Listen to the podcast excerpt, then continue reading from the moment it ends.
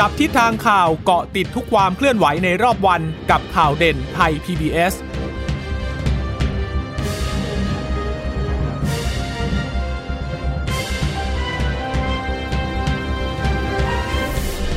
สวัสดีค่ะ สวัสดีค่ะ ต้อนรับคุณผู้ฟังสู่ข่าวเด่นไทย PBS นะคะ เราพบกันเป็นประจำทุกวันจันทร์ถึงศุกร์บ่ายๆแบบนี้ค่ะ มาอัปเดตข้อมูลข่าวสารที่เกิดขึ้นในรอบวันนะคะ เช่นเคยกับดิฉันจีราชาตาเอี่ยมรัศมีและคุณพึ่งนภาคล่องพยาบาลค่ะ ค่ะ สวัสดีคุณผู้ฟังทุกท่านนะคะ ที่รับฟังข่าวเด่นไทย PBS ผ่านทางสถานีวิทยุที่เชื่อมโยงสัญญาณจากไทย PBS นะคะ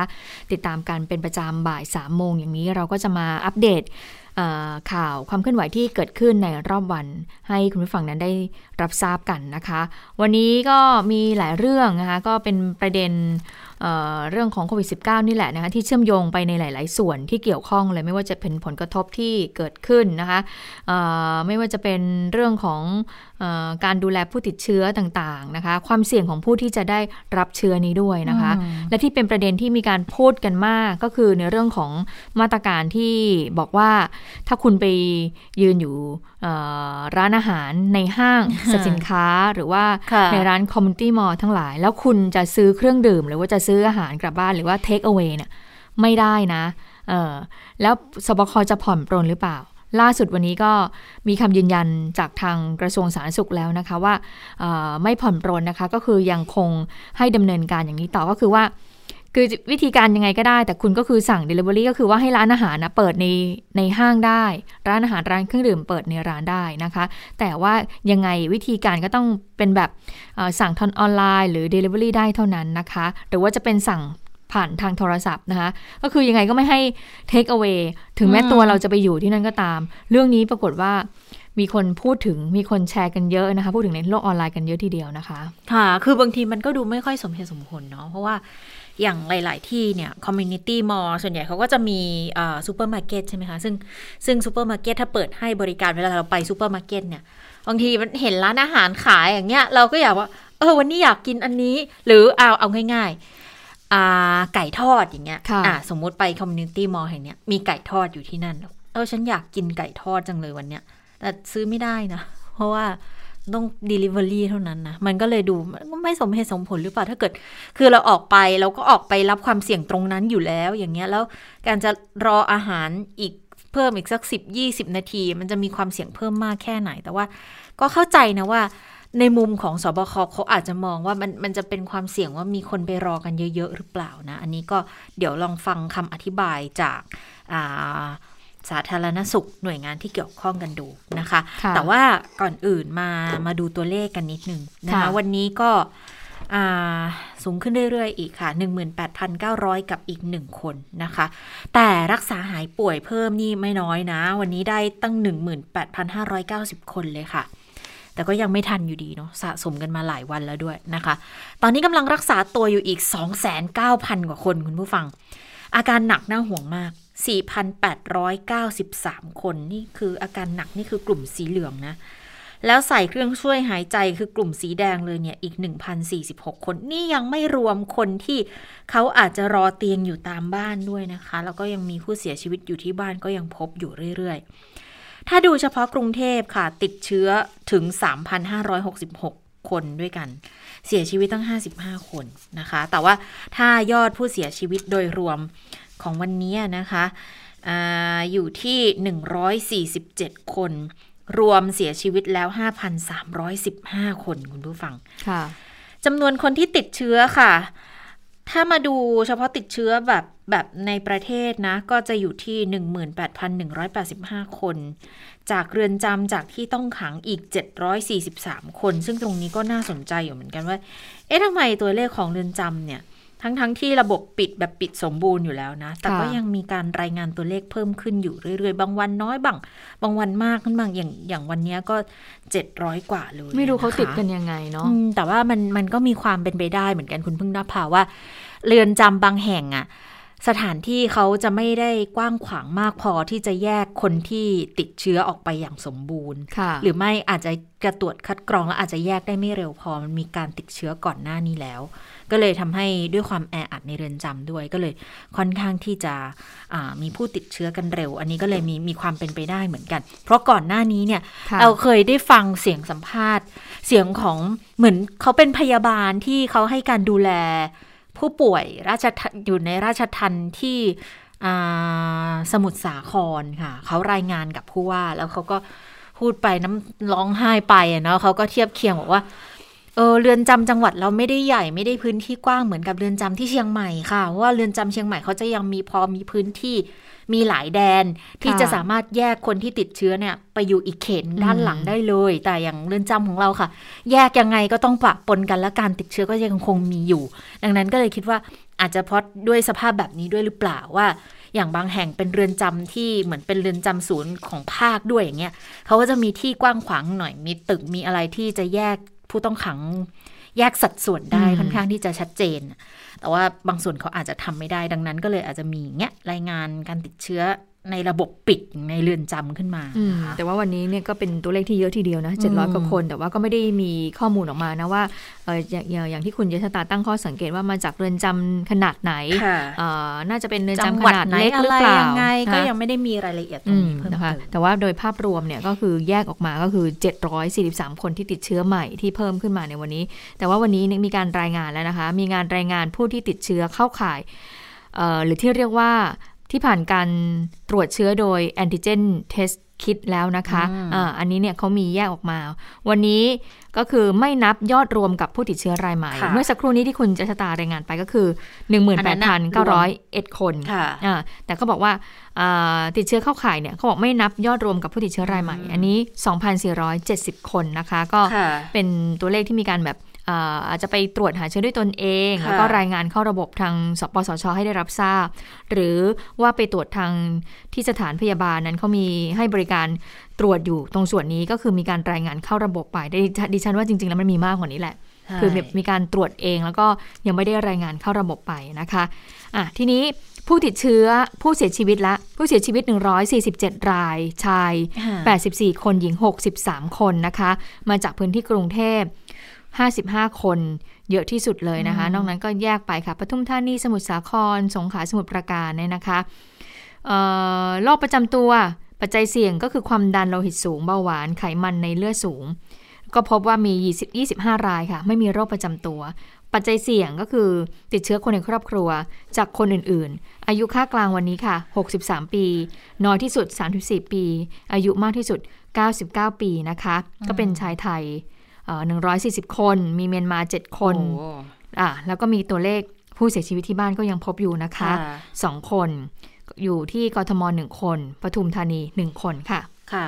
ส่วนคนที่เดินทางจากต่างประเทศก็ยังมีอยู่นะ มีแบบลักลอบเข้าประเทศผ่านช่องทางธรรมชาติด้วยมาจากเมียนมาหนึ่งคนนะคะส่วนสิบอันดับจังหวัดที่ติดเชื้อสูง สูงที่สุดนะวันที่ 3 สิงหาคมนะคะ ก็จะเป็นกรุงเทพนี่แหละ 3,566 รองลงมาสมุทรปราการค่ะอีก 1,361นะชนบุรีอีก 1,359 นะคะสมุทรสาครอีก 1,200 กว่า นนทบุรีก็ 500 กว่าปทุม 400 กว่า ค่อนข้างจะเยอะทีเดียวนะ อันดับสุดท้ายอันดับ 10เนี่ยสะแก้ว 382 นี่ขนาดอันดับ 10 ยัง 300 กว่าคุณผู้ฟัง คือสถานการณ์ณขณะนี้เนี่ยคือพูดง่ายๆ จับไปตรงไหนก็เจอแล้วล่ะตอนเนี้ยและยังยังคงเจอคลัสเตอร์ตามโรงงานต่างๆ อีกนะคะ อย่างสมุทรสาครเนี่ยไปเจออีก 2 คลัสเตอร์ โรงงานถุงพลาสติกที่อำเภอเมือง แล้วก็บริษัท กระป๋องบรรจุอาหารที่อำเภอเมือง นครปฐมก็ไปเจอที่บริษัทคอนกรีตที่บางเลนนะคะแล้วกาญจนบุรีไปเจอที่โรงงานข้าวโพดที่อำเภอเมืองอีกนะคะ ก็มีคนที่ติดเชื้อเพิ่มเติมในคลัสเตอร์เดิม ก็ยังมีอยู่ต่อเนื่องมาเลยนะคะ นี้สะสมทั้งหมดเนี่ยระลอกเฉพาะเมษายนระลอกที่ 3 นะ มาจนถึงปัจจุบันตอนนี้พบผู้ติดเชื้อแล้วค่ะ 623,322 คนนะคะ แล้วก็หายป่วยสะสมอีก 410,000 คนเสียเสียชีวิตสะสม อันนี้เฉพาะระลอกเมษานะ ก็จะอยู่ที่ 5,221 คน แต่ถ้ารวมทั้งหมดจะอยู่ที่ 5,315 คน ตั้งแต่ระลอกแรกมาเลยนะ ประเทศไทยรู้สึกว่าตอนนี้เนี่ย ขยับขึ้นเป็นดับ 42 แล้วค่ะ ราะว่ายอดสะสมเราก็เยอะนะหกแสนห้าเข้าไปแล้วค่ะ ค่ะ เมื่อสักครู่นี้คุณจิตตาพูดถึงคลัสเตอร์ใหม่ๆที่พบอืมนะคะ เราขอเจาะไปที่สมุทรสาคร ที่พบคลัสเตอร์ใหม่ 2 แห่งก็คือโรงงานถุงพลาสติกอำเภอเมือง แล้วก็บริษัทเอ่อ กระป๋องบรรจุอาหารในอำเภอเมืองนะคะ ทีนี้ก็เลยไปที่จังหวัดสมุทรสาคร ซึ่งเรามีผู้สื่อข่าว คุณพัทรพรตั้นงามเนี่ยอยู่ที่นั่นตลอดอืมสังเกตการณ์อยู่ตลอดนะคะ ก็ปรากฏว่าวันนี้มีการประชุมถกด่วนกันค่ะ เนื่องจากว่าถ้าไปดูตัวเลขของสมุทรสาครเนี่ยจะขึ้นวันละพันวันละพันเลยนะ อย่างวันนี้ก็คือพันสองกว่าคนที่พบผู้ติดเชื้อใหม่ตรงส่วนนี้ก็เลยทำให้ทางจังหวัดเอ่อและทางผู้ว่าราชการจังหวัดเอ่อ คุณวิรศักดิ์วิจิตรแสงสีเนี่ยเป็นประธานในการประชุม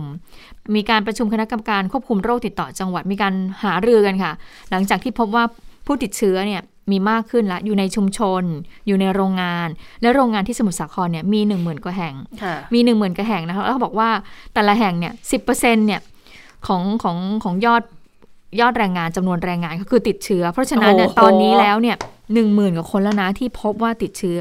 ทีนี้ที่เนี่ยเขามีเรื่องของ Bubble and Seal อยู่แล้วใช่ไหมคะ แต่ว่าบางพื้นที่อาจจะมีแบบเป็นขนาดเล็กที่ไม่สามารถที่จะทำได้ ก็เลยมีการถกกันทางผู้ว่าก็บอกว่าเอ๊ะจะทำยังไงที่จะเอ่อทำให้ผู้ติดเชื้อที่อยู่ในพื้นที่ชุมชน อยู่ในโรงงานเนี่ยสามารถที่จะเอ่อเข้าถึงระบบการรักษาได้เร็วขึ้นกว่านนี้ ก็มีการพูดถึงเรื่องของโรงพยาบาลสนามอะไรกัน ซึ่งวันนี้เนี่ยก็มีคุณหมอหลายท่านที่เข้าร่วมประชุมด้วยนะคะ หนึ่งในนั้นก็คือเอ่อ นายแพทย์สาธารณสุขจังหวัดสมุทรสาครก็คือคุณหมอนเรศนเรศฤทธิ์ขัดทศีมา ก็มีการพูดถึงว่าตอนนี้โรงพยาบาลสนามเนี่ยเเรื่องของเตียงเนี่ยเราพอมีเพียงพอแล้วแหละ แต่ก็ต้องมีการจัดระบบต่างๆ ภายในโรงพยาบาลอยู่นะคะ ไปฟังเสียงของคุณหมอที่มีการพูดถึงดูแลผู้ติดเชื้อในโรงงานกันค่ะ การจัดระบบการช่วยดูแลนะครับ เช่นอย่างที่นำเรียนว่าอ่าโรงพยาบาลไหนจะเป็นหน่วยที่จะให้คำปรึกษาหน่วยรับดูแล เบื้องต้นตามหลักการก็คือว่าโรงงานส่วนใหญ่สังกัดผู้ประกันตนประกันสังคมอยู่แล้วนะครับ เพราะฉะนั้นพรุ่งนี้เนี่ยเราก็จะมีการพูดคุยกันในเรื่องการนำแต่ละโรงงานที่ขึ้นทะเบียน FAI เนี่ยมาดูสัดส่วนนะครับว่าประกันตนกับโรงพยาบาลไหนเป็นหลักแล้วก็พูดคุยกันเพื่อจะให้สร้างระบบในการเป็นเจ้าของในการที่จะช่วยดูให้คำปรึกษานะครับมีปัญหาก็โรงพยาบาลต้นสังกัดช่วยดูแล ค่ะ ซึ่งคุณพัทรพรเขาก็มีการสะท้อนให้ฟังบอกว่า คือคุณหมอที่นี่เขาก็ก็คือมีการถกกันพูดกันว่าเมื่อตัวเลขอย่างเงี้ย แต่ว่าวัคซีนที่มาเนี่ยยังมาไม่ได้เลยนะคะอืมยังยังยัง ยังไม่สามารถที่จะมีมาเพิ่มเลย ทีนี้มันก็เลยเป็นปัญหาว่าจะทำยังไง จะเพิ่มทั้งออกซิเจน ให้กับผู้ป่วยรุนแรงได้อย่างไรนะคะ เตียงจะหาให้เพิ่มได้กว่านี้มากหรือไม่นะคะ เรื่องของการจัดสัญญาเวชภัณฑ์ต่างๆ ที่จะมาลงในพื้นที่ตรงนี้ได้มากพอหรือเปล่า เตียงล้นไม่พอจะทำยังไงก็บอกว่าตอนนี้เนี่ยเป็นปัญหาที่สมุทรสาครก็ กำลังหารือ แล้วก็มีการพยพยายามที่จะแก้ไขปัญหาอยู่ หลังจากที่เมื่อวานนี้เราคงได้เห็นภาพของการเอ่อชาปนกิจนะคะ คุณหมอพยาบาลพยาบาลวิชาชีพชำนาญการของโรงพยาบาลสมุทรสาครที่เสียชีวิตจากการติดเชื้อโควิด -19 ไปแล้ว อันนี้ก็เป็นความสูญเสียที่เกิดขึ้นค่ะ ค่ะเอ่อ ขณะเดียวกันนะคะ ถ้าถ้าไปดูเรื่อง Delivery กันบ้างนะคะค่ะที่ที่เป็นปัญหากันอยู่หลังจากที่ก็เพิ่งจะให้เปิดเปิด Delivery ได้นะ หลังจากที่ปิดแบบไม่ให้เปิดไม่ให้แม้กระทั่งเปิดครัวส่ง Delivery อะไรก็ไม่ได้เลยนะคะ แล้วก็เพิ่งจะเริ่มกลับมาให้ขายแบบ Delivery วันนี้วันแรกเท่านั้นนะคะ ก็เอ่อมีรายงานบอกว่าทางห้างสรรพสินค้าแห่งหนึ่งนะคะเขาก็บอกว่าพอให้ เปิดร้านอาหารในศูนย์บริการในศูนย์การค้าได้เนี่ย ให้ให้ผ่าน Delivery นะคะ ก็วันแรกวันนี้ มีร้านภายในศูนย์เนี่ยเขาเปิดแล้วประมาณ 60%แต่ว่าทางศูนย์อันการค้าเองก็มีข้อกำหนดนะว่า จะเปิดครัวเพื่อปรุงอาหาร แล้วก็ให้มีพนักงงานนำส่งอาหารมาที่จุดรับส่งสินค้าที่ศูนย์การค้าเตรียมไว้ให้เท่านั้นค่ะ คือไม่ให้ไปรออยู่หน้าร้าน แล้วพื้นที่ให้ผู้รับสินค้าจากแอปพลิเคชันต่างๆ ได้นั่งรอคือกำหนดพื้นที่เอาไว้เลย แล้วเขาก็ทำแบบเว้นระยะห่าง แล้วก็ทำเรื่องของความปลอดเชื้อสูงสุดนะคะ ทีนี้เนี่ยก็บอกว่าถ้าสมมติว่ารัฐมีการขยายให้บริการให้ลูกค้าสั่งซื้อได้โดยตรงที่ห้างแล้วเอากลับบ้านหรือว่า take home เนี่ยเขาจะจัดตั้งโต๊ะเฉพาะของแต่ละยี่ห้อแต่ละร้านเลยนะบริเวณที่เตรียมไว้ ให้ลูกค้ามารับได้โดยตรง ซึ่ง ไม่ว่าเป็นแบบไหนนะ ก็ก็จะไม่อนุญาตให้ลูกค้าหรือว่าคนที่มาจากแอปพลิเคชันต่างๆนะคะ ไปรอสินค้าที่หน้าร้านอาหาร ก็จะต้องเตรียมพื้นที่รับสินค้าในจุดที่จัดไว้ให้เท่านั้นนะคะ ทีนี้ในจุดอื่นๆเนี่ยเเขาก็บอกว่าวิธีการคือคล้าย ๆกันคือห้างสรรพสินค้าอื่นๆในเครือนะก็จะคล้ายๆกันคือร้านเนี่ยเปิดแค่ครัว เปิดให้ปรุงอาหาร มีพนักงงานเป็นคนเดินสินค้าเอามาให้กับ ทาง Delivery ทั้งหลายที่บริเวณที่จัดเตรียมไว้นะคะ ส่วนใหญ่เขาก็เริ่มเปิดแค่ประมาณ 50-60%ทั้งนั้น ตอนนี้เขาก็เลยจับตาบอกว่า เดี๋ยวอาจจะมีการผ่อนปรนอีกหรือเปล่า คือให้ซื้อแบบ take home ซื้อกลับบ้านได้ไม่ต้องสั่งกับแพลตฟอร์ม Delivery เพราะอย่าลืมว่าสั่งผ่านแพลตฟอร์มเนี่ย มันจะมีค่าอะไรเพิ่มมากขึ้นมั้งบางแพลตฟอร์มค่า GP ประมาณร้อยละสามสิบร้อยละสามสิบห้าใช่ไหมก็ต้องบวกกับค่า ราคาอาหารหน้าร้านอยู่แล้วถ้าไม่เพิ่มที่ทางร้านอาหารก็เพิ่มที่ผู้บริโภคนี่แหละผู้บริโภคนี่แหละ แล้วก็ค่าขนค่าส่ง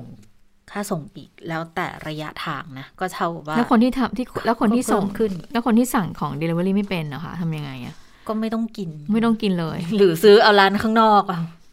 ร้านนอกห้างสรรพสินค้า อย่างดิฉันยอมรับนะดิฉันไม่เก่ง ไม่เก่งในเรื่องของสั่งเดลิเวอรี่อย่างเงี้ยแปลว่าก็คือเมื่อไปถึงแล้วโอ้เห็นอยากกินอยากกินกินไม่ได้ กินไม่ได้ถึงแม้อยากจะกินซุกี้ก็กินไม่ได้ เพราะว่าไปถึงห้างแล้วก็ไปไปไปไปสั่งเท่านั้น ไปช็อปของที่จำเป็นที่จะมาใช้ในชีวิตประจำวัน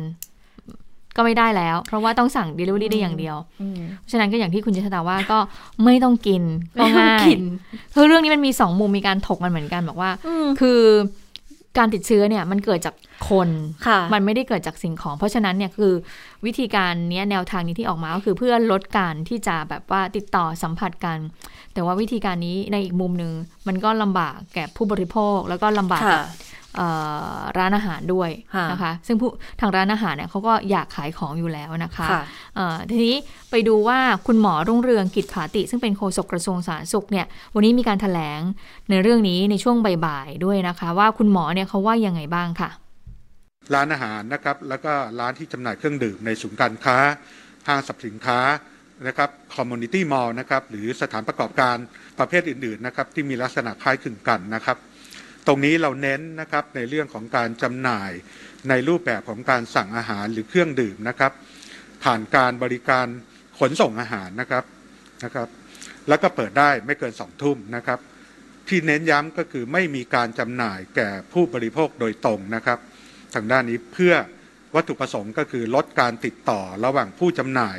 นะครับกับผู้บริโภคนะครับ ซึ่งอาจจะไปแออัดหรือไปอออยู่หน้าร้านเนี่ยจำนวนหลาย ๆ คน นะครับ แต่ทั้งนี้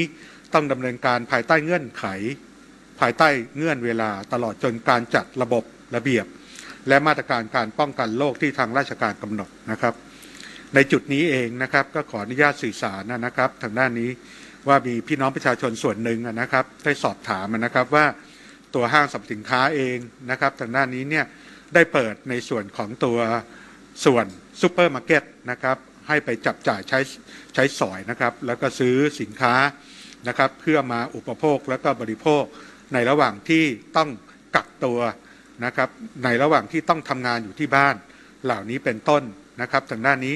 ถ้าหากประสงค์นะครับว่าไหนๆไปทั้งทีนะครับ สามารถที่จะซื้อนะครับ ตัวอาหารนะครับที่ร้านอาหารหรือร้านจำหน่ายเครื่องดื่มนะครับในศูนย์การค้า ซึ่งได้รับการผ่อนคลายแต่เป็นลักษณะของ food service delivery จะได้ไหม ก็ขออนุญาตตอบให้ชัดเจนนะครับว่าหากตัวห้างสรรพสินค้านั้นนะครับ หากศูนย์การค้านั้นนะครับ หากในส่วนของคอมมูนิตี้มอลล์นั้น หรือสถานประกอบการที่มีลักษณะคล้ายคลึงกันนะครับ สามารถจัดให้มี Delivery Service ก็คือจัดให้มีนะครับตัวบริการที่นำส่งนะครับ ตัวอาหารหรือเครื่องดื่มนะครับของร้านนะครับที่อยู่ในห้าง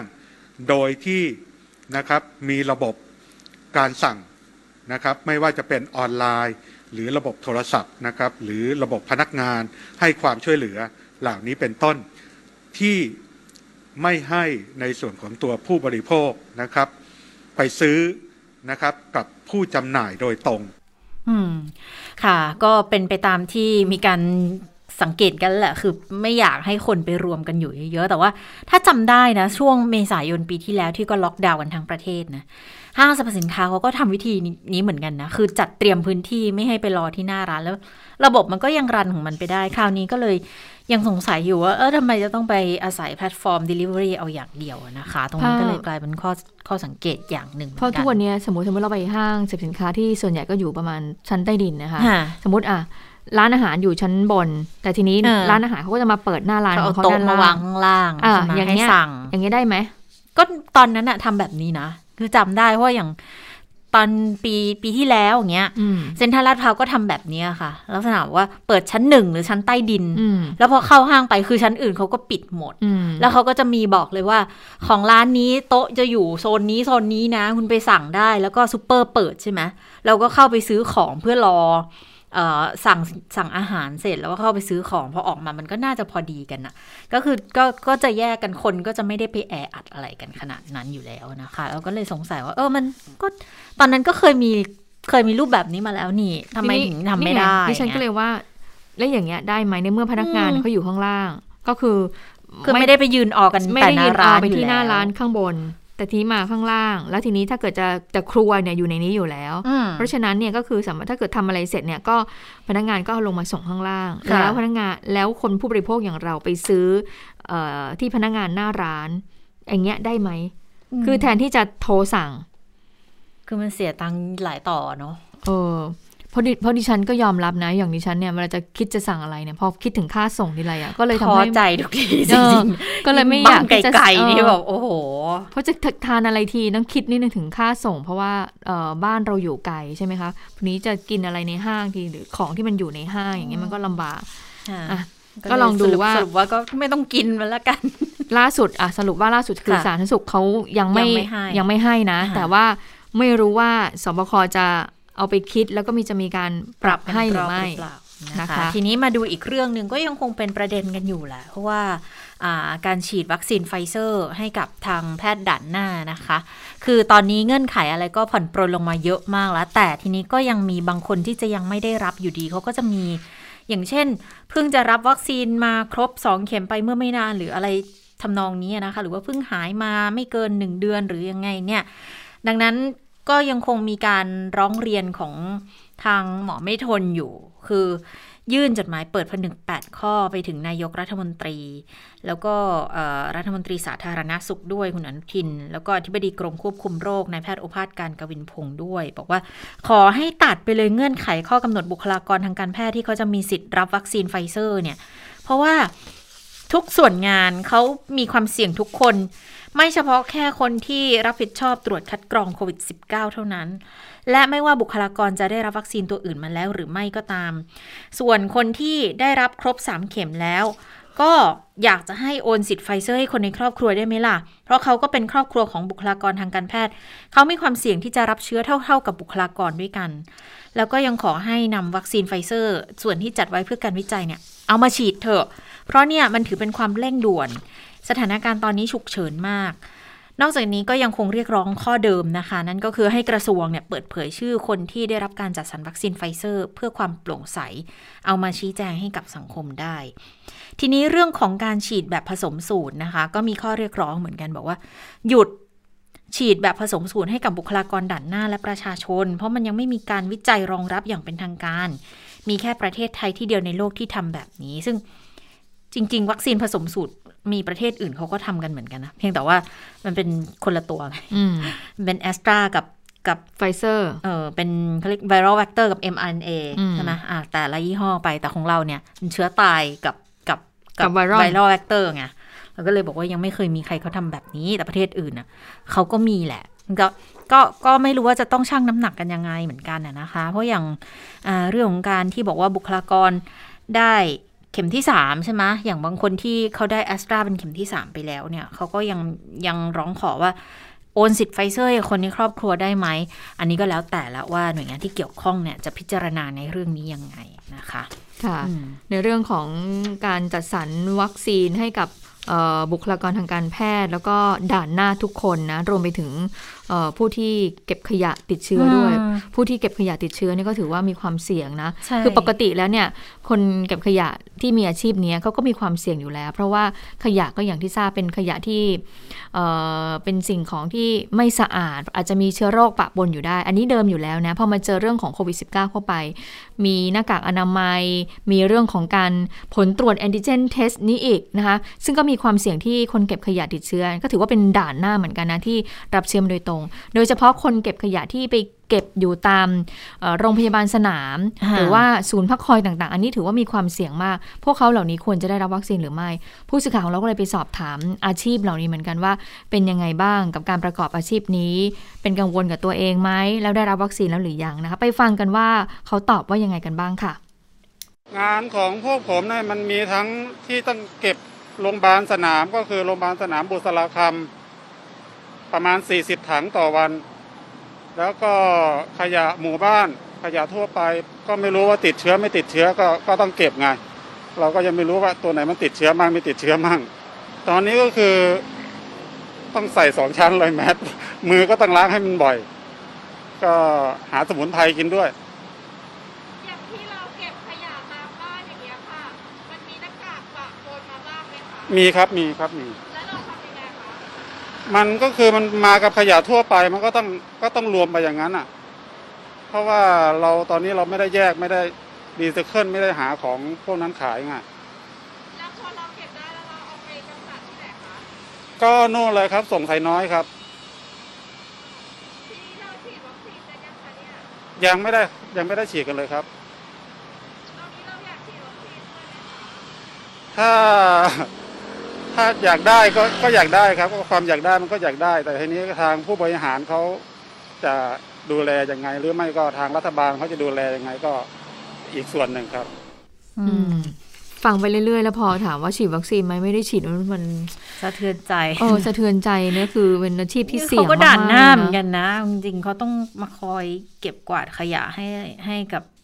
ทั้งคนที่อยู่ในหมู่บ้านต่างๆแล้วก็คนที่อยู่ในโรงพยาบาลโรงพยาบาลสนามอย่างเงี้ยอืมคืออย่างพื้นที่อันนี้เราพูดได้เพราะว่าอย่างกทมอะเขาก็เขาก็มีการจัดเตรียมให้กับพนักงานเก็บขยงขยะอะไรกันไปแล้วใช่ไหมคะแต่ว่ามันก็เป็นเรื่องของแต่ละจังหวัดด้วยอะเนาะเพราะอย่างอ่าโรงพยาบาลบุตรสลาคำเขาอยู่ในพื้นที่ของนนทบุรีเราก็ไม่รู้ว่าเออนโยบายของเขาเนี่ยมีไปแล้วหรือเปล่าหรือว่า คือบางส่วนก็ต้องยอมรับบางทีเขาก็ไม่รู้เหมือนกันนะ ว่าเขามีสิทธิ์ที่จะได้ฉีดไม่ได้ฉีดอะไรยังไงตรงไหนเนี่ย เพราะว่าเรื่องของการขึ้นทะเบียนบางทีมันก็มันก็ลำบากมันไม่ใช่ว่าทุกคนสามารถที่จะอ่าเข้าถึงการลงทะเบียนเข้าถึงสมาร์ทโฟน หรือว่าอืมอินเทอร์นงอินเทอร์เน็ตเนี่ย มันเข้าถึงไม่เท่ากันนะคะค่ะอืมแล้วจากกรณีที่เอ่อแพทย์ผู้เชี่ยวชาญทั้งหลายเนี่ยที่เราเป็นที่รู้จักกันนะนะคะ ได้ออกมาให้ข้อมูลให้ความรู้เกี่ยวกับโควิด -19 ให้ข้อมูลเรื่องของวัคซีนโควิด -19 ซึ่งปรากฏว่าหลังๆเนี่ยในโลกออนไลน์เนี่ยก็มีการเอ่อใช้คำพูดที่ไม่ดี พูดถึงบุคลากรทางการแพทย์ผู้เชี่ยวชาญเหล่านี้ว่าเอ๊ะออกมาพูดอย่างนี้ยังไงนะคะ แล้วก็ คือคอมเมนต์ในโลกออนไลน์ไม่พอค่ะ คุณเจษตาคุณผู้ฟังคะต้องบอกอย่างนี้ บางคนบางท่านเนี่ยถูกรุกรานในชีวิตประจำวันชีวิตส่วนตัวด้วยนะคะ อันนี้ก็เลยเป็นเหตุให้วันนี้ค่ะ ทางกระทรวงสาธารณสุข คุณหมอกิติภูมิมงรจิตปลัดกระทรวงสาธารณสุข พร้อมกับรองปลัด และก็ทิบดีกรม ในสังกัดกระทรวงสาธารณสุขนะต้องร่วมกันออกแถลงการ์ค่ะ ก็เป็นแถลงการ์จากทางกระทรวงสาธารณสุข กรณีการแสดงความคิดเห็นต่อคณาจารย์ด้านวิชาการของกระทรวงสาธารณสุข โดยระบุว่าตามที่มี คนบางกลุ่มเนี่ยแสดงความคิดเห็นด้วยถ้อยคำที่รุนแรง จนมีผลกระทบต่อการทำงาน และการดำเนินชีวิตประจำวันของคณาจารย์ ในคณะที่ปรึกษา อย่างเช่น ถ้าเอ่ยชื่อก็คือเราก็คุ้นเลยนะคะ คุณหมอยงผู้วรวัน คณะแพทยศาสตร์จุฬาคุณหมอทวี โชติพิทยสุนนท์ผู้ทรงคุณวุฒิในคณะกรรมการโรคติดต่อแห่งชาติ มีคุณหมอประสิทธิ์ วัฒนภาอันนี้จากศิริราชนะคะ แล้วก็มีคุณหมอ กุลกัญญาโชติภัยบุญกิจด้วย อันนี้ก็จากศิริราชเช่นเดียวกันเนี่ยนะคะ ทางกระทรวงสาธารณสุขวันนี้ก็เลยมาบอกว่า ขอเรียนทำความเข้าใจนะคะว่ากระทรวงเนี่ยได้เรียนเชิญคณาจารย์ กลุ่มบุคคลนี้นะคะ มาเป็นผู้เชี่ยวชาญ จากหลายสถาบันเลยมาช่วยเป็นที่ปรึกษาให้กับทางคณะกรรมการ หรือว่าคนในทำงานของกระทรวง เพื่อให้คนกระทรวงเนี่ย จะได้มีความรู้มีมุมมองเกี่ยวกับเรื่องของโรคเกี่ยวกับโควิด -19 ได้หลากหลายมากขึ้น ก็เลยได้รับความอนุเคราะห์จากผู้เชี่ยวชาญเนี่ยมาตั้งแต่ก่อนการระบาดโควิด -19 ซึ่งทุกท่านเนี่ยก็ได้ให้ความเห็นและข้อเสนอแนะในฐานะนักวิชาการอย่างเป็นอิสระ แล้วก็เป็นประโยชน์อย่างยิ่ง ทางนี้คณะอาจารย์ คณะอนาจารย์ทุกคนเนี่ยไม่ได้มีส่วนเกี่ยวข้องเลยนะ ย้ำกระทรวงสาธารณสุขย้ำนะ บอกว่า คณาจารย์เหล่านี้ไม่ได้มีส่วนเกี่ยวข้องในการกำหนดนโยบาย หรือการจัดซื้อจัดหาเวชภัณฑ์และวัคซีนแต่อย่างใดเลยนะคะ ก็เลยเหมือนกับว่าออกแถลงการเพื่อสร้างความเข้าใจให้กับประชาชน แล้วก็บอกด้วยว่าขอขอบพระคุณชื่นชม แล้วก็ให้กำลังใจทุกท่าน ในความเสียสละที่ท่านทำให้กับประเทศชาติ และสังคมโดยรวมค่ะ อันนี้ก็เป็นแถลงการจากทางทีมผู้บริหารกระทรวงสาธารณสุขค่ะ ค่ะ คือบางคนเขาก็จะมีในลักษณะที่มองว่าว่าคณาจารย์กลุ่มนี้เป็นคนที่ออกเกณฑ์เงื่อนไขต่าง ๆ ด้วยหรือเปล่า อย่างของวัคซีนไฟเซอร์ที่อาจจะเห็นกันในโลกออนไลน์นะที่บอกว่าโรงพยาบาลริมน้ำเขาก็มีการแปะชื่อเลยสองท่านของของศิริราชเนี่ยบอกไม่นับถืออีกต่อไปอะไรเงี้ยหลังจากที่มีเกณฑ์ในเรื่องของการฉีดไฟเซอร์ออกมา ตรงนี้ก็เลยไม่แน่ใจว่ามันรวมในกรณีนี้ด้วยหรือเปล่า แล้วก็ไม่แน่ใจด้วยว่าเป็นเป็น คณะนี้ด้วยหรือไม่ที่เป็นคนออกเกณฑ์ต่าง ๆ เหล่านี้จริงๆ ถ้าเกิดว่ากระทรวงจะปกป้อง จะให้ความเป็นธรรมกับกับคณาจารย์ ก็น่าจะให้ความชัดเจนมาด้วยเนาะว่าสรุปแล้วใครเป็นคนที่มีอำนาจในการเคาะทั้งหลายเหล่านี้บ้างนะจะได้ชัดเจนกันไป ก็จริง ๆ มันก็จะคล้ายกับที่กลุ่มแพทย์เขาเคยออกมาเรียกร้องเหมือนกันนะคะว่า ขอเลยใครเป็นคนที่ ตัดสินใจในเรื่องของการสั่งซื้อการกระจายวัคซีนอะไรต่าง ๆ เนี่ยได้ดูถ้าเกิดมันผิดแล้วใครควรจะต้องเป็นคนรับผิดชอบ แต่ว่า ก็เข้าใจนะว่าในการทำหน้าที่บางที ตัดสินใจอะไรออกมา มันมันมันถูกใจทุกคนไม่ได้นะคะ มันเป็นช่วงเวลาที่ยากลำบาก แต่ว่าปัญหาก็คือ ตอนนี้ความความเร่งด่วนมันก็คือชีวิตของประชาชนะคะดังนั้นก็อาจจะเป็นเรื่องยากแต่ตรงนี้ก็ขอให้กำลังใจทุกท่านกันละกัน ที่มีส่วนเกี่ยวข้องกันในงานไม่ว่าจะส่วนไหนก็ตามนะคะค่ะจากเรื่องเหล่านี้มาดูข้อมูลฉีดวัคซีนกันหน่อยอาจจะอาจจะพอเบาใจขึ้นได้อีกนิดนึง เพราะว่าเมื่อวานค่ะ วันที่สองมีคนได้รับวัคซีนกัน 3 3 2 2 9 9 โดสนะคะ จะเป็นเข็มแรกสักสองแสนห้าเข็มที่สองอีกเจ็ดหมื่นเก้าก็ค่อยๆ เพิ่มขึ้น ก็มีหมายความว่าก็จะมีคนที่น่าจะปลอดภัยเพิ่มมากขึ้นอีกระดับหนึ่งนะคะ ค่ะ ส่วนวัคซีนจากรัฐบาลอังกฤษที่บอกว่าจะส่งแอสตราเซเนกา4แสนโดสให้กับไทยนะคะ ก็จะมาถึงไทยคืนนี้แล้วค่ะ เป็นการเปิดเผยจากทางเพจ Facebook ของสถานเอกราชทูตสหราชอาณาจักรประจำประเทศไทย ที่บอกว่าแอสตราเซเนกาที่ผลิตในสหรัฐอาณาจักร ให้ประเทศไทยเนี่ยจำนวน 415,000 โดสนะคะ ก็ได้ถูกส่งออกจากสหราชอาณาจักรแล้ว แล้วก็จะมาถึงไทยคืนนี้แล้วล่ะค่ะโดยทางสหราชอาณาจักรก็มุ่งมั่นที่จะช่วยเหลือประเทศไทย ปกป้องประชาชนจากโรคโควิด -19 สายพันธุ์ใหม่นะคะอะอันนี้ก็มาอีกนะคะ อีก 4 0 0แสนกว่าโดส ส่วน a s t r a z เซ e c a ประเทศไทย วันนี้ออกมาให้ข้อมูลค่ะ เกี่ยวกับเรื่องของยอดที่ส่งวัคซีนให้กับไทยในเดือนกรกฎาคมนะ สรุปว่าได้ทั้งหมด 5 ล้าน3แสนโดสให้กับกระทรวงสาธารณสุข ตามแผนจัดหาวัคซีน 61 ล้านโดสให้กับไทยให้เร็วที่สุดเท่าที่จะเป็นไปได้นะคะ ก็คือตลอด 2 เดือนที่ผ่านมาเนี่ย มิถุนาถึงกรกฎาคมก็มันก็เป็นไปตามที่แอสตราเขาบอกเขาคาดการไว้ก่อนหน้านี้ว่ากระบวนการผลิตเนี่ยถ้าเกิดมันไปได้ตามแผน เขาจะส่งให้รัฐบาลไทยได้ 5-6 ล้านโดสต่อเดือน ทีนี้ ยอดรวมแอสตราที่มอบให้กับไทยจนถึงสิ้นเดือนกรกฎาคมค่ะ ตั้งแต่ตั้งแต่เริ่มเลยนะ มิถุนามาก็ตอนนี้จะอยู่ที่ 11 ล้าน3แสนโดส แล้วก็มีการจัดสรรวัคซีนที่ผลิตในประเทศไทยให้กับประเทศใกล้เคียงแล้วในเดือนกรกฎาคม เช่นเดียวกันด้วยนะคะ ตอนนี้ก็เขาเขาเขาแสดงความเชื่อมั่นนะ ทางประธาน AstraZeneca ประเทศไทยคุณเจมส์ทีกเนี่ยเขาก็บอกว่า ก็ภูมิใจที่ได้ร่วมงานกับสยามไบโอไซเอนซ์แล้วก็สนับสนุนโครงการฉีดวัคซีนให้กับประชาชน วัคซีนโควิด -19 ของ a s t r a ค่ะ มีประสิทธิผลในการลดความรุนแรงของโควิด -19 และการเจ็บป่วยในระดับที่ต้องเข้าโรงพยาบาลได้มากถึง 80-90%และป้องพัดป้องกันไวรัสโคโรนาสายพันธุ์ต่าง ๆ ทั้งเบต้าทั้งเดลต้าได้นะคะแล้วก็ วัคซีนเนี่ยมีความปลอดภัยอืมไม่ต่างจากวัคซีนป้องกันโควิด -19 อื่น ๆ ภาวะริ่มเลือดเป็นยังไง ภาวะริ่มเลือดอุดตันผิดปกติที่พบได้ยากเนี่ย มันรักษาได้ถ้าเกิดว่าตรวจวินิจฉัยได้เร็ว และได้รับการรักษาอย่างเหมาะสม และผลการวิจัยล่าสุดไม่พบการเกิดภาวะริ่มเลือดอุดตันเพิ่มขึ้นหลังฉีดวัคซีนป้องกันโควิด -19 ของแอสตราในเข็มที่ 2 และแอสตราก็ยังคงดำเนินการจัดหาวัคซีนป้องกันโควิด -19 ให้กับประเทศต่างๆ ทั่วโลกอยู่นะคะ นี่ก็เป็นแถลงจากทางแอสตราเซเนกาค่ะค่ะ ส่วนศูนย์บริการฉีดวัคซีนโควิด -19 ของไทยร่วมใจที่มีอยู่ 25 ศูนย์ 25 แห่งในกรุงเทพมหานคร เอ๊ะตกลงแล้วเนี่ยจะปิด บริการชั่วคราวเออหรือเปล่านะคะหลังจากที่คุณสนั่นอังอุบลกุล ซึ่งเป็นประธานสภาหอการค้าไทยก็มาบอกว่าอาจจะต้องปิดนะ เพราะว่า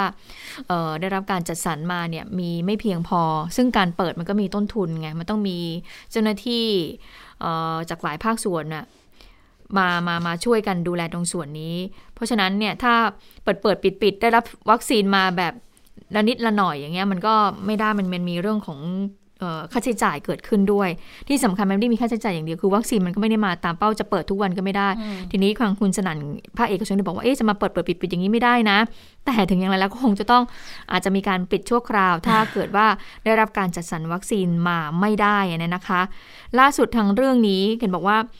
ก็เป็นประเด็นกันมาสักระยะหนึ่งแล้วแหละนะกับกทม แล้วก็กระทรวงสาธารณสุขว่าเอ๊ะจะยังไงนะคะเอ่อแต่เห็นบอกว่า ในประเด็นนี้ก็บอกว่าเริ่มจากพลเอกประยุทธ์เนี่ยนายกรัฐมนตรีมอบหมายให้คุณอนุทินเนี่ยนะคะเข้าไปดูแลแก้ไขการจัดสรรวัคซีนโควิด -19 ให้กับทาง 25 ศูนย์ฉีดของกทม โดยคุณอนุทินก็เลยมีการหารือกับทางเลขาสภาความมั่นคงแห่งชาติ ในฐานะผู้อำนวยการสปคสปกสบคก่อนที่จะมีความเห็นตรงกันว่า เดี๋ยวจะให้กรมควบคุมโรคเนี่ยจัดสรรส่งวัคซีนโดยตรง ไปให้กับศูนย์ฉีดนี่เลย ปกติก็จะต้องผ่านกทมใช่ไหมคะค่ะอันี้บอกว่าไม่ต้องผ่านละ คุณอนุทินคุยกับทางเลขาสมชแล้วบอกว่า จัดส่งไปโดยตรงเลยก็คือกรมควบคุมโรคไปถึงศูนย์ฉีดวัคซีนเลย แห่งละนะ แห่งละ 1,000 โดสต่อวัน อะก็ได้เยอะพอสมควร ได้เยอะนะอันงั้นก็คือสองเพราะฉะนั้นก็ได้วัวันนหหนึ่นึ่งงก็สองหมื่นห้า25,000โดสต่อวันนะคะโดยเฉพาะเดือนสิงหาคมเนี่ยจะได้ทั้งหมด 750,000 โดส ซึ่งก็ใกล้เคียงกับความสามารถในการฉีดของ 25 ศูนย์นี้นะคะอะอันนี้ก็คือที่เขามีการพูดคุยกัน ปรากฏว่ามีการมีรายงานเพิ่มเติมบอกว่า แต่เดิมเนี่ยเดือนสิงหาคมเนี่ยกรมควบคุมโรคจะจัดสรรวัคซีนให้กับกทม 1 ล้านโดส แล้วก็ให้กทมให้กทมเนี่ยไปจัดการเองตามระบบ แต่ว่าด้วยคำสั่งของนายกก็เลยส่งผลทำให้วัคซีน 1 ล้านโดส ที่ส่งให้กทมรับผิดชอบเนี่ยจะเหลือวัคซีนจะมีวัคซีนแค่ 750,000 โดสเท่านั้น ซึ่งก็มาเปลี่ยนให้กรมควบคุมโรคเนี่ยส่งต่อไปให้ 25 ศูนย์ฉีดเองเลยนะคะทำให้เหลือวัคซีนในส่วนของกทมจัดการเองประมาณ 250,000 โดสเท่านั้น อย่างไรก็ตามเห็นบอกว่าคุณอนุทินน่ะก็มอบหมายให้ที่ดีกรมควบคุมโรคเนี่ยจัดสรรส่งวัคซีนให้กทมอีก 250,000 โดสทำให้เดือนสิงหาคมนี้คือ โรงพยาบาลในสังกัดกทม ก็จะได้รับการจัดสรรวัคซีน 500,000 โดสซึ่งก็อยู่ในความรับผิดชอบของกทม ก็คือสรุปว่าคือกทมเนี่ยมีของเดิมมีอยู่ 2 ส่วน ก็คือมีโรงพยาบาลในสังกัดกทม ใช่ไหมคะ แล้วก็มีศูนย์ฉีด 25 แห่ง ปกติแล้วกรมควบคุมโรคจะส่งมาให้ทางกทม ทั้งหมดเลยล็อตใหญ่ ๆ แล้วแล้วกทมก็จะจัดส่งให้โรงพยาบาลในสังกัด แล้วก็ให้ทางศูนย์25ศูนย์เนี่ยนะคะ แต่ปรากฏว่าเกิดอะไรขึ้นไม่รู้เปลี่ยนค่ะ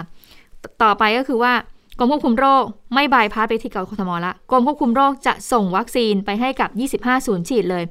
ส่งไปให้เอ่อ1,000 โดสต่อวัน เดือนหนึ่งเท่าไหร่คะ รวมๆแล้วเนี่ยก็คือทั้งหมด 25ศูนย์ฉีดก็จะได้วันหนึ่งเนี่ย25,000 โดสต่อวัน ส่วนไอ้250,000 โดสเนี่ย ก็คือที่กทมที่จะเหลือในการที่จะดูแลเนี่ย ทางโรงพยาบาลเขาก็กระจายต่อไปให้กับโรงพยาบาลในพื้นที่กรุงเทพมหานครอะอันนี้ก็คือได้ข้อสรุปแล้ว เพราะฉะนั้นก็เลยถามว่าปิดไหม ไม่ปิดค่ะค่ะแต่ก็คงต้องดูนะคะ ใครที่มีศูนย์ฉีดอยู่ที่ไหน ใครที่ไปลงทะเบียนกับไทยร่วมใจเอาไว้ คอยเช็คข้อมูล อย่างที่คุณจะตามบอกเรื่อยๆ ดูเรื่อยๆว่า เอ๊ะเขาเขาเขามีวัคซีนเขาก็เขาก็จะแจ้งมากับเราเพื่อให้เรานั้นไปรับบริการฉีดวัคซีน เพราะฉะนั้นค่ะต้องคอยดูคอยหมั่นเช็คนะคะ ใช่เพราะว่าวันนี้เขาพี่อาจจะเปิดไม่ได้พี่ทุกพี่วันดิฉันนะนะ พี่ดิฉันฉีดไปแล้วเรียบร้อยหลังจากที่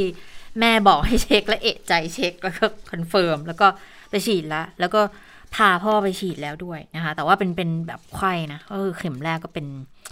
Sinovac ซีโนแวค แล้วเดี๋ยวเข็มที่สองคืออีกสามสามสัปดาห์เลยอะ่ะก็จะได้แอสตราแล้วเหมือนกันอืมแต่ว่านะคะที่เชียงใหม่เขาจัดฉีดอย่างนี้เพราะว่าแม่จัดแม่เพื่อนของดิฉันก็จัดอย่างนี้ก็อืมถูกเหมือนกันก็คือว่าเป็นผู้สูงอายุสูงวัยเหมือนกันก็คือเข็มแรกเป็นเชื้อตายใช่เข็มที่สองก็เป็น viral vector นะคะ ค่ะ ก็จะเป็นอย่างนี้เหมือนกันนะ แล้วก็ที่เชียงใหม่ตอนนี้เนี่ยเห็นว่าคือเชียงใหม่นี่มีมีคนต่างชาติอยู่เยอะมาก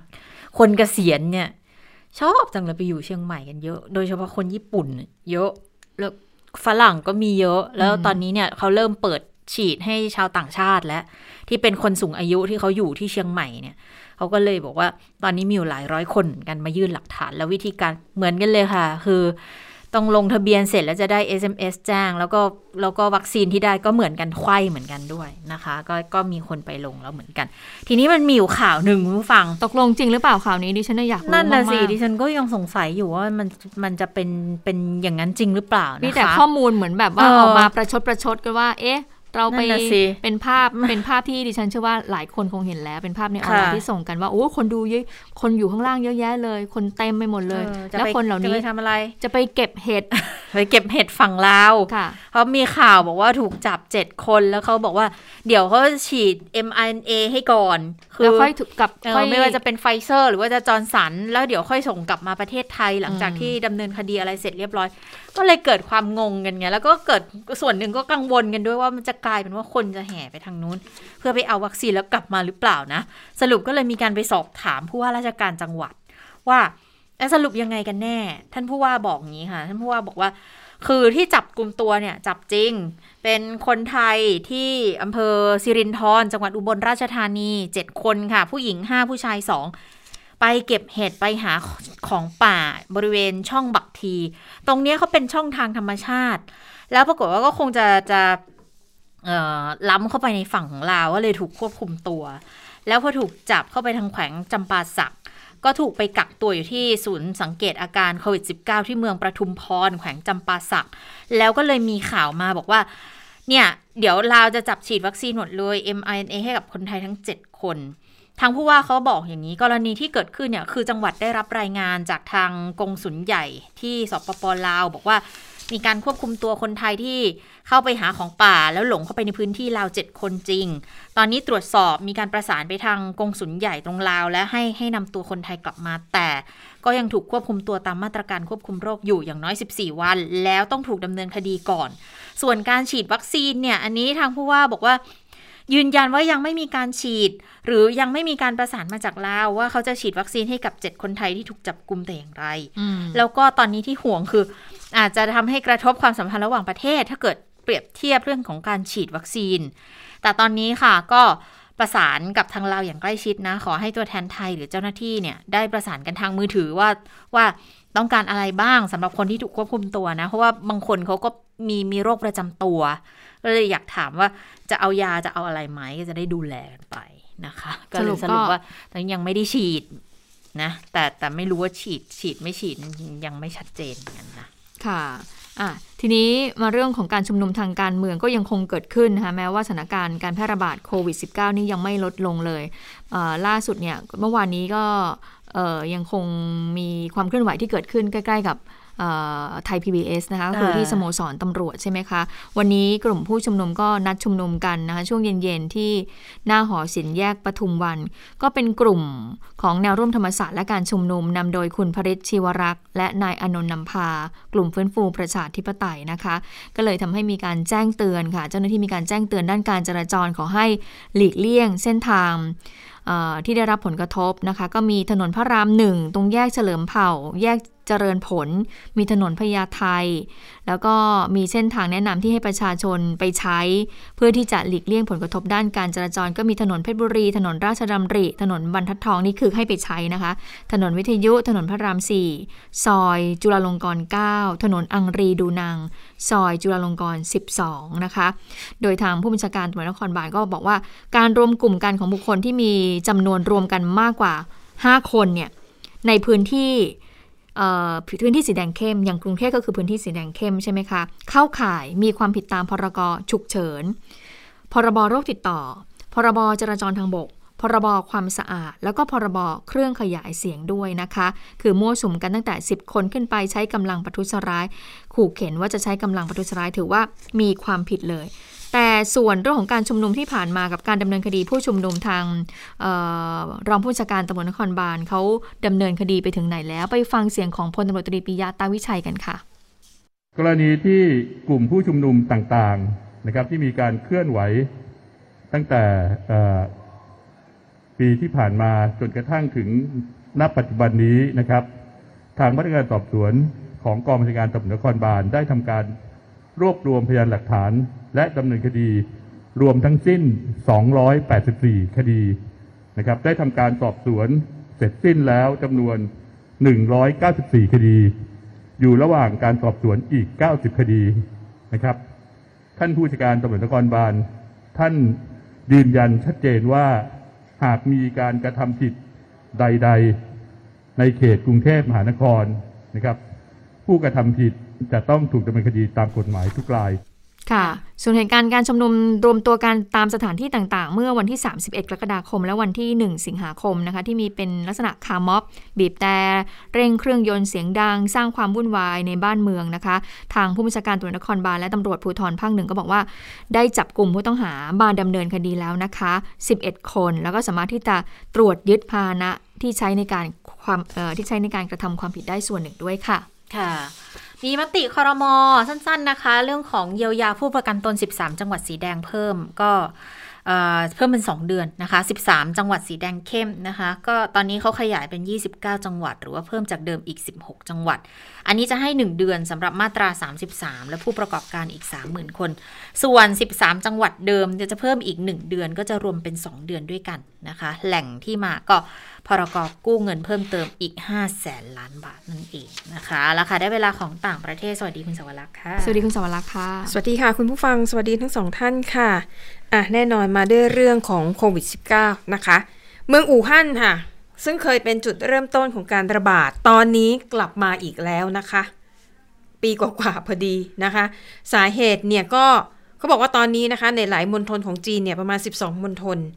พบการระบาด แต่คุณผู้ชมคะคุณผู้ฟังคะการระบาดของเขาเนี่ยคือวันหนึ่งเขาพบทั้งประเทศนะ จีนทั้งประเทศเขาพบ 90 คน แต่เขาก็ถือว่าเนี่ยระบาดหนักของเขาแล้ว เพราะเขาคุมแบบได้เบ็ดเสร็จมาเป็นปีกว่าๆนะคะ แต่ว่าตอนนี้มันเกิดการระบาดขึ้นอีกครั้งและแน่นอนค่ะ เป็นสายพันธุ์เดลต้าตอนนี้นะคะ ที่เมืองอู่ฮั่นนะคะ ทางการประกาศค่ะว่า จะใช้มาตรการตรวจทดสอบหาเชื้ออย่างเข้มข้นนะคะ หลังจากที่พบผู้ติดเชื้อ ที่เกิดการติดเชื้อในประเทศเนี่ยในท้องถิ่นเนี่ยเจ็ดคนนะคะ นี่คือเป็นครั้งแรกในรอบกว่า 1 ปี ที่พบผู้ติดเชื้อภายในชุมชนภายในท้องถิ่น ทางการเมืองอู่ฮั่นค่ะประกาศเลยนะคะว่า จะระดมกำลังเจ้าหน้าที่แล้วตรวจหาเชื้อโควิดให้กับประชาชนทุกคนในเมืองอู่ฮั่นซึ่งมีอยู่ 11 ล้านคนนะคะ ก็เป็นมาตรการหนึ่งที่ใช้ควบคุมการระบาด ซึ่งอู่ฮั่นแล้วก็ในเมืองใหญ่ๆของจีนหลายแห่งเขาก็ใช้วิธีแบบนี้แหละ ก็คือปิดเมืองปิดพื้นที่ ระดมฉีดวัคซีน แล้วก็ระดมตรวจหาเชื้อโควิด -19 ตอนนี้นะคะเขาบอกว่ามณฑลที่พบการระบาดเนี่ยมี 12มณฑลด้วยกันก็ถือว่าน่ากังวล อย่างล่าสุดค่ะในจีนเนี่ยนะคะ ทั้งประเทศเขาพบผู้ติดเชื้อรายใหม่ 90 คน ในจำนวนนี้นะคะ เป็นการติดเชื้อที่เกิดขึ้นในประเทศเนี่ย 61 คน ก็ จีนถือว่าเป็นตัวเลขที่สูงนะสำหรับเขานะคะ นอกจากนี้ค่ะ เขาบอกว่าตอนนี้เนี่ยศูนย์กลางของการระบาดเนี่ยนะคะมันอยู่ที่เมืองจางเจียเจียในมณฑลหูหนาน เขาบอกว่าสาเหตุเนี่ยเกิดจากอออย่างที่เราเคยเล่าไปนะคะว่าไปมีพนักงานเป็นพนักงานทำความสะอาดของสายการบิน 9 คนติดเชื้อ แล้วมันก็ลามไปเยอะมาก แต่ว่ามันมีกรณีล่าสุดค่ะ ก็คือเป็น โรงละครนะคะในเมืองจางเจียเจี้ยเนี่ยเป็นโรงละครเป็นโรงละครขนาดใหญ่ 2,000 กว่าที่นั่ง ปรากฏว่าในโรงละครเนี้ยมีผู้ติดเชื้อนะคะ แล้วในวันที่มีผู้ติดเชื้อเนี่ยมีคนที่เข้าไปในโรงละครแห่งนั้นเนี่ยรวมประมาณ 5,000 คน ซึ่งตอนนี้แยกย้ายกระจายกันกลับบ้านแล้ว ทางการเนี่ยบอกตรงๆ ก็ไม่รู้ว่าจะไปตามตัวยังไงนะคะ 5,000 คน ก็เลยได้แต่ออกประกาศเตือนว่า ใครก็ตใครก็ตามนะคะที่เข้าไปในโรงละคร ที่เมืองจางเจียเจียในวันที่เกิดเหตุเนี่ยกรุณานะไปตรวจหาเชื้อโควิด -19 ด้วยเพราะจุดดังกล่าวถือว่าเป็นพื้นที่เสี่ยง และจางเจียเจียกลายเป็นศูนย์กลางการระบาดแห่งใหม่ของจีนไปเรียบร้อยแล้วนะคะ ก็เป็นอีกสถานการณ์หนึ่งในประเทศจีนที่ค่อนข้างน่ากังวลค่ะ ส่วนที่เยอรมนีนะคะ มีรายงานค่ะว่าทางกระทรวงสาธารณสุขนะคะ อนุมัติ ฉีดวัคซีนเข็ม 3 ให้กับผู้สูงอายุ และผู้ที่มีปัญหาเรื่องของระบบภูมิคุ้มกันนะคะ ก็แน่นอนต้องเป็นไฟเซอร์กับโมเดอร์นาใครที่ได้ไฟเซอร์เข็ม 1 เข็ม 2 เข็ม 3 ก็จะเป็นไฟเซอร์เหมือนกันนะคะ รวมถึงคนที่ฉีดตัวอื่น อย่างเช่น AstraZeneca แล้วก็จอห์นสันแอนด์จอห์นสันก็จะได้รับการกระตุ้นด้วยเหมือนกัน เพราะเขาพบว่าการระบาดของสายพันธุ์เดลต้าเนี่ย มันแพร่เร็วขึ้นจำนวนผู้ติดเชื้อมากขึ้นนะคะ แล้วก็เลยคิดว่าแล้วก็มองว่าเออแล้วก็ตรวจสอบพบว่า ในกลุ่มคนที่ได้รับวัคซีนครบจำนวนบางคนเนี่ย ปรากฏว่าภูมิคุ้มกันอะลดลงจริง ๆ ก็เลยจำเป็นต้องฉีดเพิ่มนะคะ แล้วก็ขยายอายุนะคะ ให้เยาวชนอายุ 12-17 ปีเนี่ยสามารถเข้ารับการฉีดวัคซีนได้ด้วย แต่ว่าในกรณีของเยาวชนเนี่ยผู้ปกครองจะต้องยินยอม แล้วต้องให้แพทย์ตรวจร่างกายนะคะ ถ้าสองฝ่ายนี้อนุมัติเด็กเยาวชนก็สามารถฉีดวัคซีนได้ ไปต่อกันที่อ่าเรื่องของเกมออนไลน์ในประเทศจีนกันบ้างนะคะ ซึ่งข่าวล่าสุดที่ออกมาเนี่ยก็ทำให้หลายคนงงเหมือนกันว่าช่วงนี้ทำไมรัฐบาลจีนถึงดูจ้องจะปราบปราม บริษัทที่เกี่ยวข้องกับเทคโนโลยีเหลือเกินนะคะ เพราะว่าก่อนหน้านี้เนี่ยก็ไปปิดบริษัทที่เขาเรียกว่าเป็นเหมืองแร่ขุดเหรียญคริปโตนะคะ จนทำให้แบบ คือจีนเนี่ยถือว่าเป็นรายใหญ่ พอรัฐบาลจีนสั่งปิดบริษัทที่ว่าเนี่ยกลายเป็นเป็นการทำลายคู่แข่งของวงการไปเลยนะคะ ล่าสุดค่ะ กระบอกเสียงของทางการจีนนะคะ ซึ่งเป็นหนังสือพิมพ์ที่ชื่อว่า Economic Information Daily แล้วก็ซินหัว ออกข้อความนะคะลงบทความในทำนองที่ตำหนิ บริษัทเกมออนไลน์ทั้งหลายค่ะ โดยบอกว่าเกมออนไลน์เนี่ยเป็นเหมือนกับยาเสพติดอิเล็กทรอนิกส์ เป็นการมอมเมาเยาวชนนะคะ แล้วก็ทางการจีนเนี่ยไม่เห็นด้วยเขาบอกว่าเปรียบเทียบอีกอย่างหนึ่งเหมือนกันเป็นการติดฝิ่นน่ะแต่ว่าเป็นการติดฝิ่นด้วยเกมออนไลน์นะคะ ก็เลยส่งผลให้วันนี้ค่ะ ราคาหุ้นของบริษัท Tencent แล้วก็ NetEase ซึ่งเป็นบริษัทเกมออนไลน์ยักษ์ใหญ่ของจีนนะคะ หุ้นตกลงไปมากกว่า 10%ในดัชนีห่างเสียงของฮ่องกงนะคะ ก็เลยทำให้ถือว่า เอ่อเรียกว่าความเห็นของกระบอกเสียงจีนเนี่ยมีอิทธิพลจริง ๆทำให้ทั้งสองบริษัทค่ะก็ต้องรีบออกมาแถลงว่าทางบริษัทนั้นตระหนักถึงปัญหาที่เกิดขึ้น แล้วก็พยายามจะออกกฎระเบียบเพื่อไม่ให้เยาวชนเนี่ยใช้เวลาในการเล่นเกมมากเกินไปนะคะ อย่างเช่นก่อนหน้านี้เนี่ยหลายบริษัทเขาใช้ระบบเนี่ยค่ะสแกนใบหน้า ก็คือก่อนจะเข้ามาล็อกอินเล่นเกมเนี่ยต้องยืนยันตัวตนก่อนว่าเป็นเจ้าของบัญชีจริงๆโอ้โหแล้วก็จะมีการคุมเวลาไม่ให้เล่น เกิน2องหรือสามชั่วโมงก็แล้วแต่กำหนดนะนะคะอะแล้วก็ไปดูเรื่องของโอลิมปิกนิดนึงนะคะ เจอแล้วนะคะ นักกีฬาจอร์เจียสองคนน่ะปรากฏว่าถูกตัดสิทธิ์นะคะ โดยเจ้าภาพญี่ปุ่นหลังทำผิดกฎค่ะหนีออกจากหมู่บ้านนักกีฬา แล้วก็เข้าไปเที่ยวตามสถานที่ท่องเที่ยวต่างๆ ในกรุงโตเกียว แล้วไปถ่ายภาพลงสื่อสังคมออนไลน์ ไปถ่ายกับพอคอยโตเกียวอย่างนี้นะคะ ก็เลยทำให้ ถูกลงโทษตัดสิทธิ์ไม่สามารถเข้าหมู่บ้านนักกีฬาได้ แล้วก็ต้องเดินทางกลับประเทศนะคะอืมแต่ว่าคือนักกีฬาทั้งสองคนเนี่ยเขาแข่งเสร็จแล้วอืมแล้วก็ยังไงเนี่ยตามกฎของโอลิมปิก นักกีฬาที่แข่งเสร็จจะอยู่ในก็ต้องกลับญี่ปุ่นอยู่แล้วได้ไม่เกิน 48 ชั่วโมงอืมก็ต้องกลับอยู่แล้วนะคะ แต่ก่อนนี้นะก็ถือว่าเป็นการลงโทษตามกฎกฎระเบียบเขาก็มีอยู่นะ ปิดท้ายค่ะ Bill and Melinda Gates นะคะหนึ่งในมหาเศรษฐีระดับโลก มีการประกาศค่ะว่าการหย่าของทั้งคู่นั้นสำเร็จเรียบร้อยอย่างเป็นทางการแบ่งทรัพย์สินกันไปนะคะ ได้ไปคนละ 2.28 ล้านล้านบาท ส่วนเรื่องของมูลนิธินั้นเนี่ยเบื้องต้นนะคะ ทั้งคู่บอกว่าจะบริหารมูลนิธิร่วมกัน ขอเวลา 2 ปีอืมถ้า 2 ปี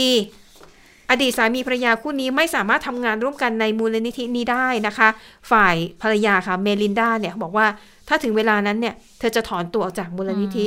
นะคะ แล้วก็อาจจะไปตั้งมูลนิธิ หรือว่าองค์กรการกุศลของตัวเธอเองค่ะโอ้ถ้ามีเงินขนาดนี้ก็จำเป็นต้องมีมูลนิธินะในสหรัฐอเมริกา ไม่งั้นคุณโดนภาษีแบบก็บานตะไทยอะอะใช่ใช่ เป็นอีกเทคนิคนึงในการค่ะลดภาษีของค่ะมหาเศรษฐีทั้งหลายค่ะ ค่ะ และทั้งหมดก็คือข่าวเด่นไทย PBS นะคะ เราทั้งสองคนลาไปก่อน สวัสดีค่ะ สวัสดีค่ะ สวัสดีค่ะ